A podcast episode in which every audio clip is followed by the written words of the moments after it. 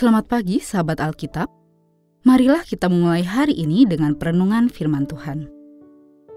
Bacaan Alkitab kita hari ini berasal dari Injil Markus pasal 9 ayat 7 sampai 13. Lalu datanglah awan menaungi mereka, dan dari dalam awan itu terdengar suara. Inilah anakku yang terkasih, dengarkanlah dia. Tiba-tiba, sewaktu memandang sekeliling, mereka tidak melihat seorang pun lagi bersama mereka, kecuali Yesus seorang diri. Pada waktu turun dari gunung itu, Yesus memperingatkan mereka supaya jangan menceritakan kepada siapa pun apa yang telah mereka lihat itu. Sebelum Anak Manusia bangkit dari antara orang mati. Mereka memegang peringatan itu sambil mempersoalkan di antara mereka apa yang dimaksud dengan bangkit dari antara orang mati. Lalu, mereka bertanya kepadanya mengenai ahli-ahli Taurat, berkata bahwa Elia harus datang dahulu. Jawab Yesus, "Memang Elia datang lebih dahulu dan memulihkan segala sesuatu. Hanya, bagaimanakah dengan yang ada tertulis mengenai Anak Manusia?" Bahwa ia harus banyak menderita dan dihina?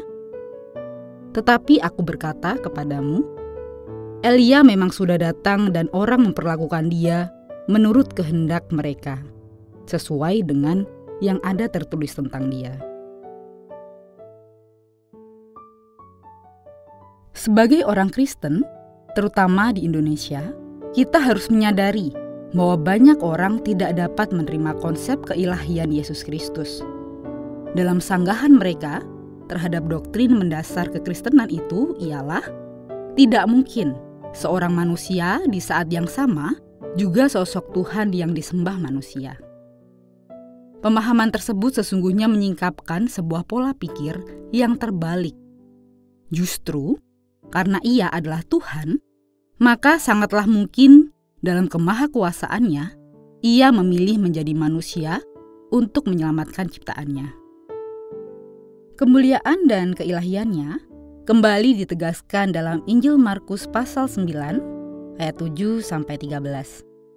Dalam episode dimuliakannya Yesus di atas gunung, disaksikan oleh ketiga muridnya.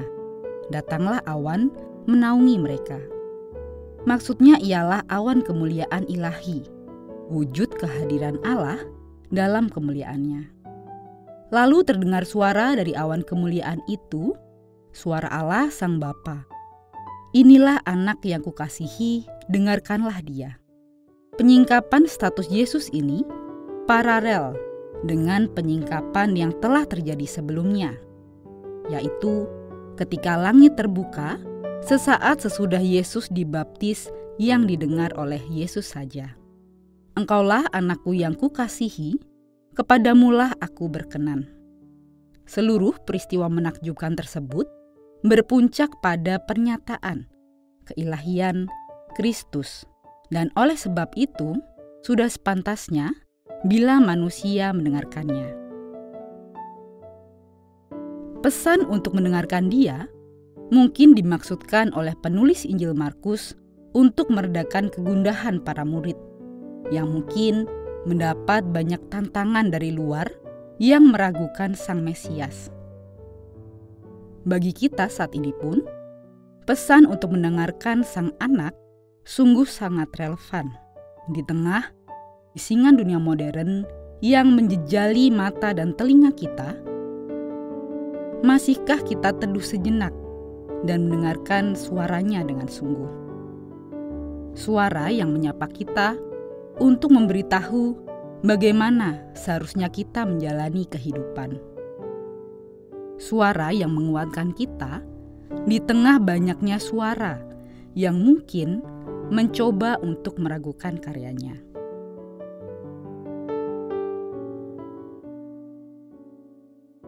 Mari kita berdoa.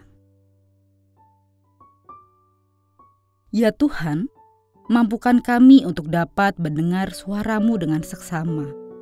Kami ingin Engkau tegur kami ingin berkomunikasi denganmu dengan baik, supaya kami memiliki hidup yang seturut dengan kehendak-Mu. Amin.